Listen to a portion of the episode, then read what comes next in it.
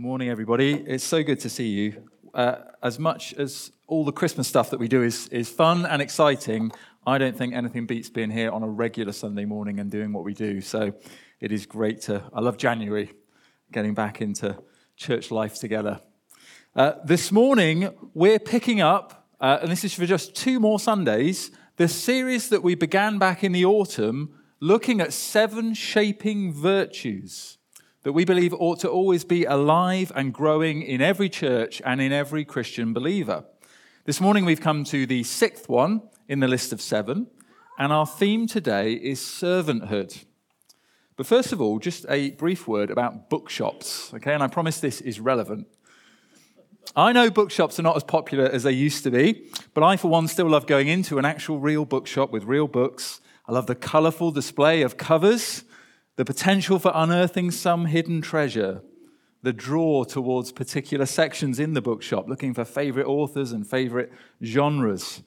Uh, and back visiting my parents for a few days this Christmas time, we had the opportunity to visit a, a local independent bookshop. They're the best ones. And it was a Christmas highlight just to go in and browse. And I think you can learn quite a bit about a person by the section of the bookshop that they gravitate towards as they go in through the door. Will it be history or sports or biography or fantasy? Or, if they've got it, that amazing spinny stand with all the Mr. Men books on? You know that? Every child at heart still wants that spinning stand in their home. One thing I've noticed, though, in practically all bookshops is that there's one particular section that is often alarmingly big, and there's another section that is not there at all. The one that's always alarmingly big is the section on leadership. Every reasonably sized bookshop seems to have a section on leadership. Leadership sells. On Amazon, there are over 100,000 different books on leadership listed, and at least 10 new books on leadership apparently are written on average every single day. That's 3,500 titles, new titles every year. The hunger to lead and be in charge sells an awful lot of books. But here's what I think you never find in a bookshop a section on serving and servanthood. It's just not something you'll find, presumably because there is zero demand for books about servanthood. The world we live in largely does not value servanthood, certainly not enough to write and sell books about it. But when we open the Bible and read it, what we discover is that God's word has all manner of things to say to us about servanthood. This is a theme that runs right throughout its pages. In fact, the Bible has far more to say about serving than leading, and what it does have to say about leading is in the context of servant leading. It's quite clear then that, in spite of what we might see promoted in our local bookshop, servanthood ought to occupy a central place in the lives of those who follow Jesus. And that, I think, is in large part because in Jesus, we find three things in particular that should irresistibly compel us and inspire us towards servanthood. Three things that down the ages have transformed millions of naturally self preoccupied people like you and me into increasingly selfless and joyful servants of God and other people. And it's these three things that we're going to look at together this morning. We're going to see that in Jesus, Christians find, firstly, a new life of service. Secondly, in Jesus, we find a new definition of greatness. And thirdly, in Jesus, we find a new example of servanthood. So, those are our three headings we're going to work through this morning. First of all, a new life of service. And, and to help with this one, I want to turn your attention to 2 Corinthians 3, verse 15. 2 Corinthians 3:15 Paul writes Christ died for all that those who live might no longer live for themselves but for him who for their sake died and was raised. Now people who haven't yet heard or perhaps fully understood the message of Christianity often get this topsy turvy and turned on its head. People often imagine that that what Christians believe is that it's our serving that saves us. That just like every other religion in the world, we must serve in order to be saved and go to heaven. But that's not the teaching of Christianity at all. That's not the gospel. That's an anti gospel. No one was ever saved by how much good they did or by how much they served compared to how much they sinned. The idea of serving and doing good in order to be saved, that's just not Christianity. That's man made religion.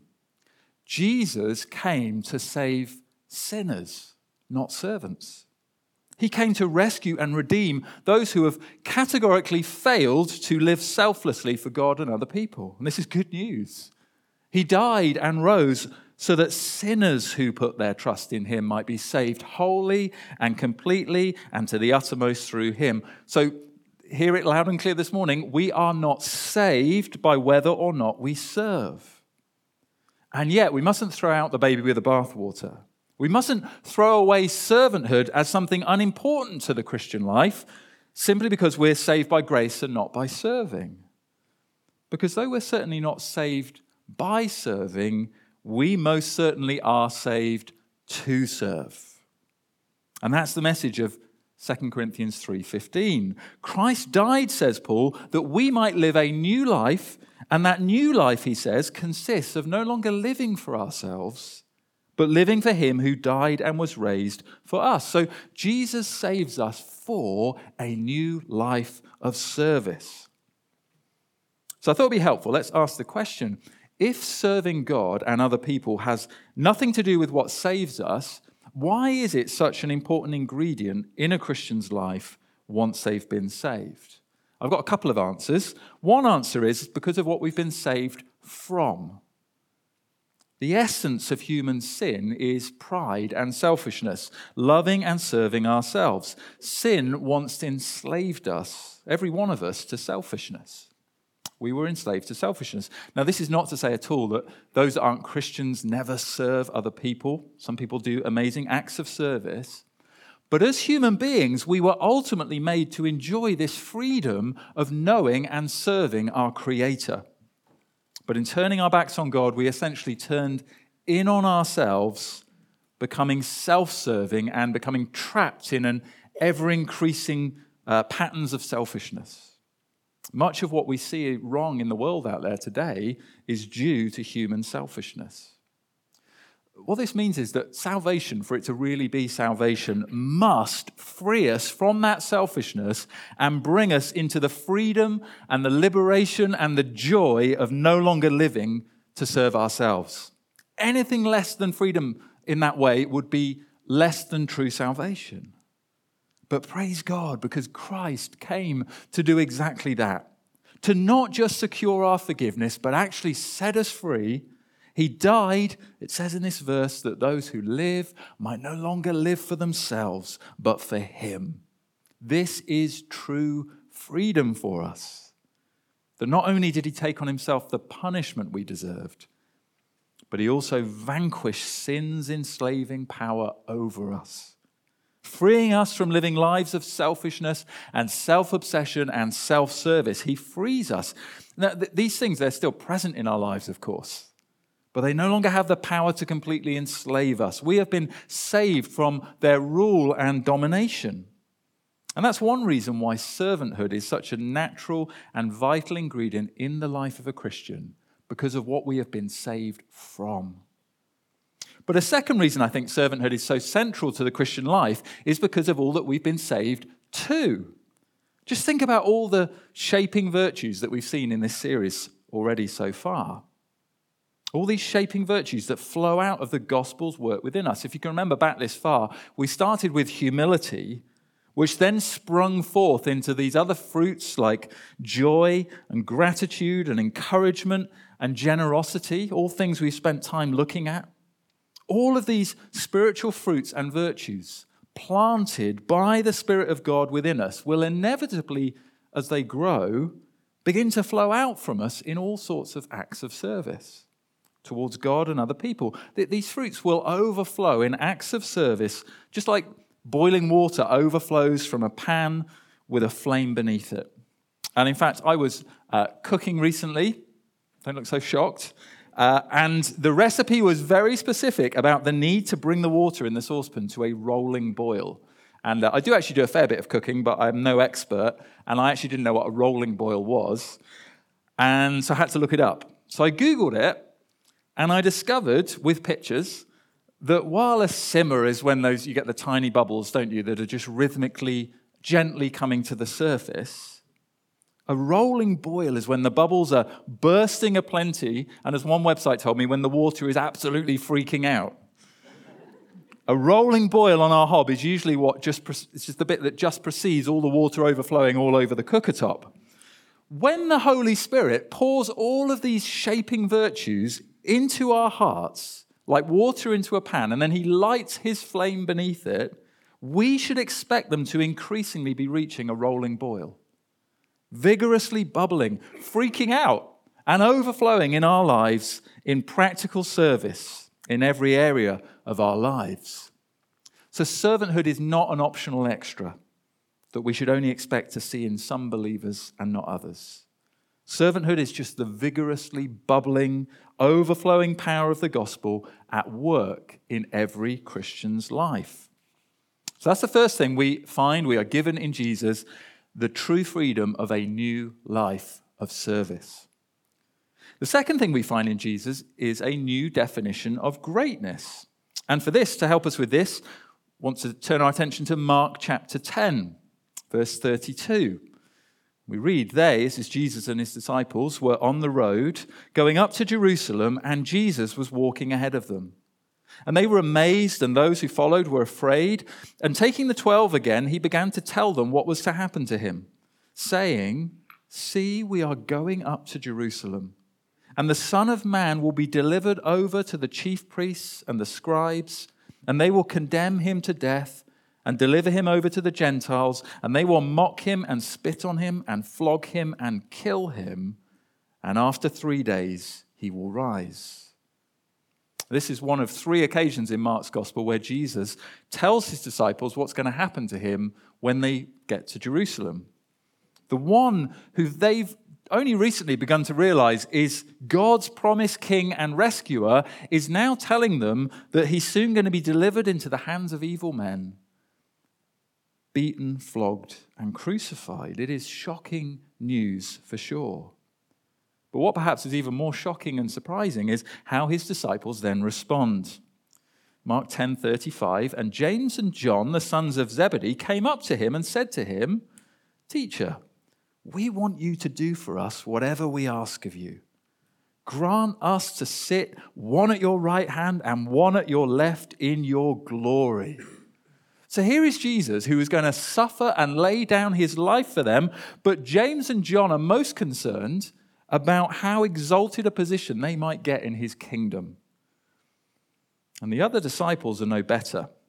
We're told when the ten heard it, they began to be in uh, they began to be indignant at James and John. So now the other disciples are getting annoyed and angry, but not because they see how wrong James and John's concept of greatness is. No, they're angry because they want that same kind of greatness for themselves.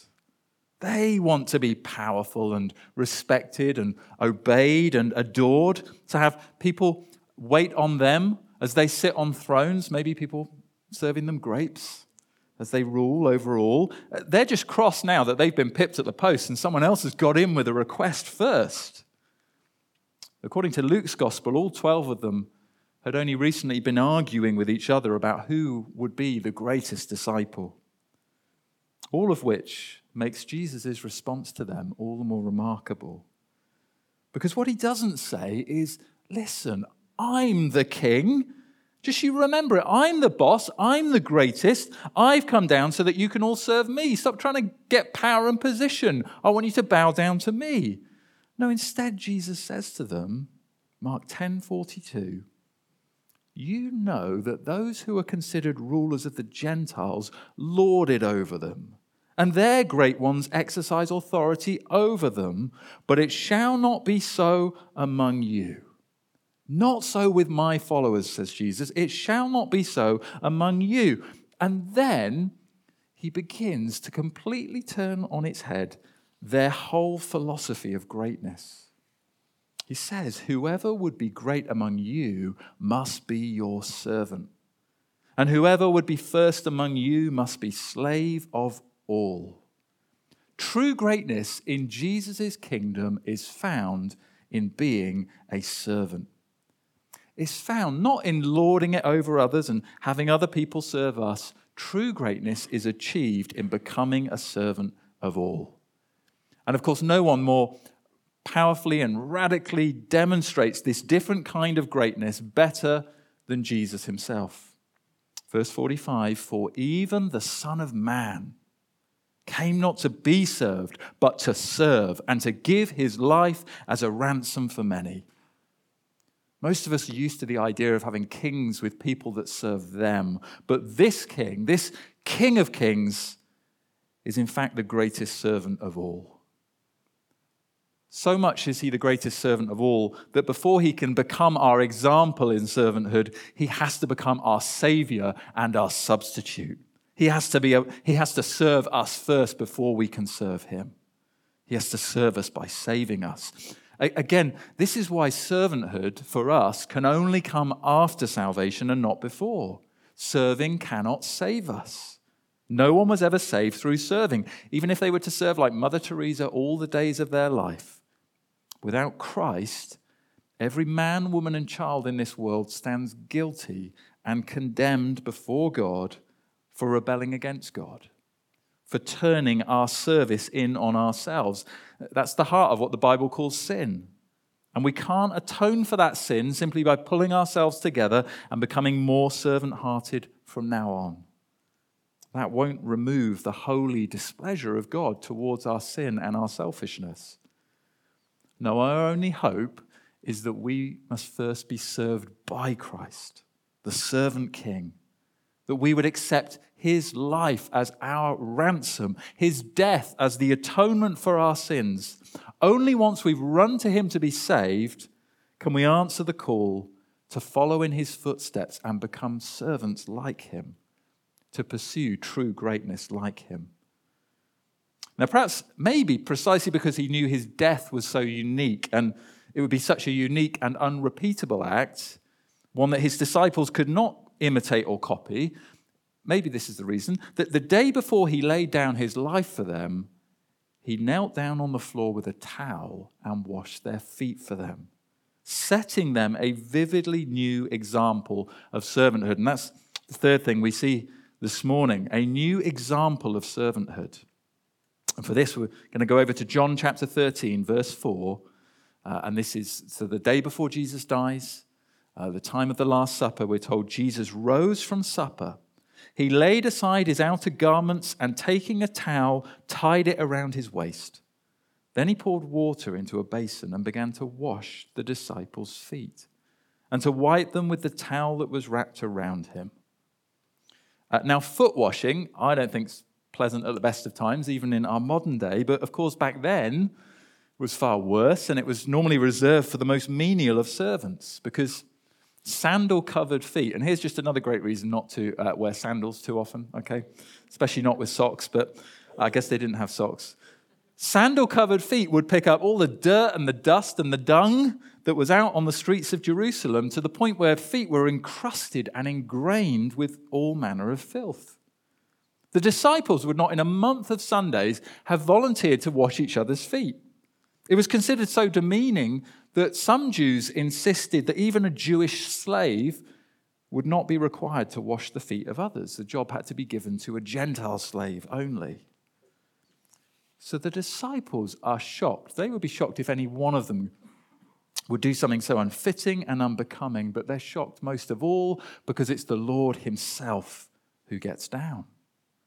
And you hear the shock in Peter's response. He says, Lord, do you wash my feet? And Jesus answered him, What I am doing, you do not understand now, but afterward you will understand. So, what's Jesus doing here? He is giving his disciples a vivid demonstration of his love a love that will soon take him all the way to Calvary to die for them, but a love that will also act to serve them in the smallest and most seemingly insignificant ways as well, like washing the dirt from their feet. But it's not just a demonstration of his love for them, not just a demonstration, it's also an example of how their love should be demonstrated towards each other. And so John carries on. He said to them, Jesus said to them, Do you understand what I have done to you? You call me teacher and Lord, and you're right, for so I am. If I then, your Lord and teacher, have washed your feet, you also ought to wash one another's feet. For I have given you an example that you also should do just as I have done to you. Truly, truly, I say to you, a servant is not greater than his master, nor is a messenger greater than the one who sent him. If you know these things, blessed are you if you do them. And I love what Philip Ryken writes about this. He says, Jesus Christ is the supreme ruler of everything there is, the Lord God of heaven and earth. Nevertheless, in spite of his high and majestic greatness, or maybe because of it, he takes the lowest place. This is the greatest possible condescension. The Son of God and Lord of the universe kneeling to serve and then stooping to save. He carries on if Jesus has done this for us, then we should do the same for others. The logical and practical conclusion to what Jesus did and said is that we are called to serve the way the great one served and to love the way that he loves. He finishes, We are not greater than Jesus is. In fact, we are much less. Therefore, it is even more fitting for us to take the lowest place. If we are followers of a foot washing Savior, then no act of service could ever be beneath our dignity. As Christians, we're called to love one another the way Christ loves us. And the essence of Christ like love is humble sacrificial service, giving ourselves for the good of others, putting the needs of others before ourselves. So, what does this look like in practice? Day to day, what does it look like when the rubber hits the road? How do we put this into practice? I thought it might be helpful to to identify three key areas or spheres of service in our life in which we can follow Jesus. And then I thought we'll go on to briefly address three common obstacles that often stand in the way of our serving. So, first of all, three key areas to, to have on our radar, to have categories for as we think about practicing servanthood. Uh, the first of them is meeting everyday needs. In Jesus' own example in John 13, it, it begins with him identifying a simple, practical, everyday need. A task that needs doing, that no one else has offered to do or wants to do. He sees a way to bless those that he's with and he takes it. It's not glamorous. This act is not life or death or world changing at all. At the end of the day, it's just washing feet. But it's a real, tangible need, and Jesus himself does not hesitate to tie a towel around his waist and stoop down and meet it. Oftentimes, we might find it much easier to give ourselves to the big, profound gestures of love and service, you know, the ones that really seem worth our time and effort, the ones that get our servanthood noticed. But the reality is, it's the small stuff that surrounds us each day that provide us with the most frequent opportunities to serve just like Christ did. Very simple things like cooking another meal for our family, providing food for someone who's sick, maybe looking after children, your, your own or someone else's, showing simple hospitality, changing nappies, shopping for an elderly neighbor, arriving early on a Sunday to sweep the floor, feeding hungry students on a Sunday afternoon, and they are always hungry. And we like that. We love it. Maybe offering to do someone's washing when their machine breaks down. Pulling over to help someone change a tire. Putting items into the food bank again for the third or the tenth or the hundredth time this year. It's hard to give a comprehensive list because there are as many needs as there are people in our lives, and it's not like it's a checklist to get through. I've got 10 things, and if I tick them all off, I can stop serving. No, it's a dynamic thing that changes with the ever changing needs of those around us. It's simply following in our Lord's footsteps. Again, this is freedom, following in his footsteps with a happy willingness to meet even the smallest everyday needs of other people wherever we find them. A second place to pursue Christ like service is in serving the gathered church. Every Christian plays a part here when we come together on a Sunday morning. 1 Corinthians 12, verse 20 says, As it is, there are many parts, yet one body. And because we're one body, Paul goes on to say, everyone has a part to play in showing care for one another. So, wherever we find opportunities to care for one another here on a Sunday morning, even if it's just meeting the needs of one or two or three people on a given Sunday, maybe with a kind word or a prayer or a coffee or a welcome, it has the effect of doing good to the whole body. We are one body.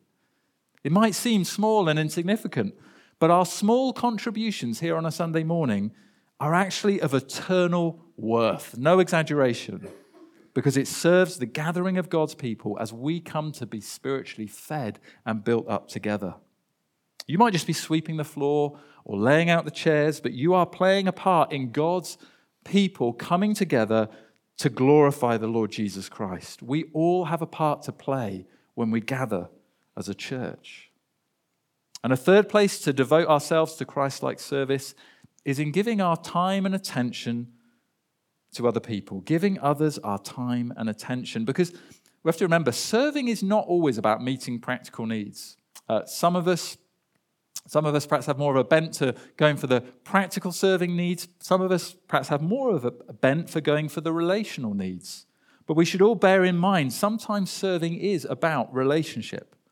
Maybe greeting one another warmly when it's easier just to walk on by being quick to listen and slow to talk about ourselves, speaking words of encouragement to one who feels discouraged, weeping with those who weep, rejoicing with those who rejoice, praying with someone in need. Just remember this uh, challenge for me, just remembering when someone shares something with us one time, remembering that so that next time we see them, we can follow up and ask how they're doing. If you're anything like me, thinking on all of these things, I know you'll be feeling challenged in many of them. Personally, I feel like my sentiment far outstrips my practice, if that makes any kind of sense. I, like, I think what I mean is, I like to think of myself as servant hearted. Yes, I want to be a servant, but I, do, I think of myself like that much more than I actually practice servanthood. And so I thought it would be helpful, maybe for me at least, but I hope for you as well, before we finish to identify three common heart level obstacles that can often stand in the way of our serving more wholeheartedly. And then for each of these obstacles, I just want to sort of point out and, and, and draw our attention to the gospel remedy, the gospel remedy for each of these obstacles. So, common obstacle number one being selective in the ways we'll serve. I'm sure we've all been faced with certain needs that, frankly, we thought were below us. Maybe certain jobs at home or at work or here at church that we feel we're just too skilled or too gifted or too important to stoop down and do. Or perhaps we still do do them, but we're beginning to resent having to do them. It might be things like cleaning the toilet, mopping up sick, helping in the creche, changing nappies, clearing away dishes, uh, taking the minutes in a meeting, picking up the litter, hanging out flags in the rain, loading up the trailer on yet another Sunday, whether it's, so, so whether it's here or at home or in the workplace, all sorts of things that maybe we just feel really are below us, we shouldn't have to do. The list could go on and on for these kind of tasks, but the gospel provides us with the remedy. The gospel frees us from being selective or ever having to think about whether a job is beneath us. For our Lord scrubbed the dirt from his disciples' feet, and he also took upon himself the filthy stain of all our sin. He made himself nothing for us. He came as a servant of all. And who of us would really want to consider ourselves to be in any way above our King? And so, seeing that he served, we'll count it all honor to serve. Seeing how he gave, we'll count it a joy to give. Seeing how he stooped low, we'll count it better than all earthly accolades to stoop down low like him. And so the gospel and our Saviour's example set us free from being selective in the ways that we'll serve. And the gospel empowers us instead to serve others wherever and whenever there is a need. Okay, obstacle number two being selective about the people we'll serve. Perhaps the challenge for, for us at times is not so much what we won't do, but who we won't do it for. We can fall into the trap of being willing to serve some people more readily than others. Uh, consciously or unconsciously, before we serve, we might be asking ourselves the question Do I like this person? Do I get on with them? Are they, are they similar to me? Are they very different to me? Have they ever served me? Do they do things for me? Will they be grateful and appreciative if I do serve them? Questions like those. Really, what we're doing is deliberating over whether someone is worthy of our help. But again, the gospel comes to the rescue and provides us with the remedy. Because the love of Christ does away with all question of worthiness and unworthiness. While we were his enemies, completely unworthy, Christ died for us. Christ demonstrated his love by choosing to serve the most wretched, ungrateful, ungodly, hell deserving sinners there have ever been, you and me. And so the gospel has nothing to do with love for the worthy. From beginning to end, it's a story of love for the most unworthy and undeserving of people. And so it sets us free from being selective in who we will now go forward to love and serve. And the third obstacle serving to be seen. Serving to be seen. Oftentimes, oftentimes, of course, actually, when we're serving, people will see us, and that's fine and that's, that's good. Uh, it's hard to serve invisibly, uh, that would kind of limit us.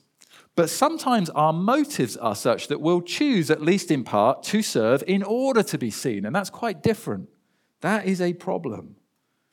Maybe one way to spot this in ourselves is to ask whether we find ourselves reluctant to serve in ways that others probably won't see or admire.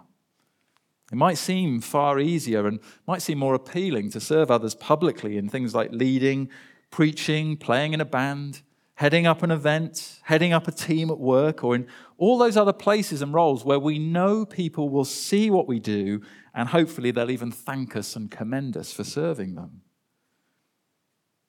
Even when we've served behind the scenes without being seen, we can still be tempted to drop what we've done into a conversation afterwards to make sure people know just how generous we've been in our serving. I've, I'll share this. I've made this mistake a number of times as a husband, uh, where I have nobly done some job that Lizzie does every day, but, I, but I've done it today, and, uh, and I've got to make sure she knows about it, and I'm expecting a great fanfare. And um, uh, she doesn't look that impressed. She's very gracious, though.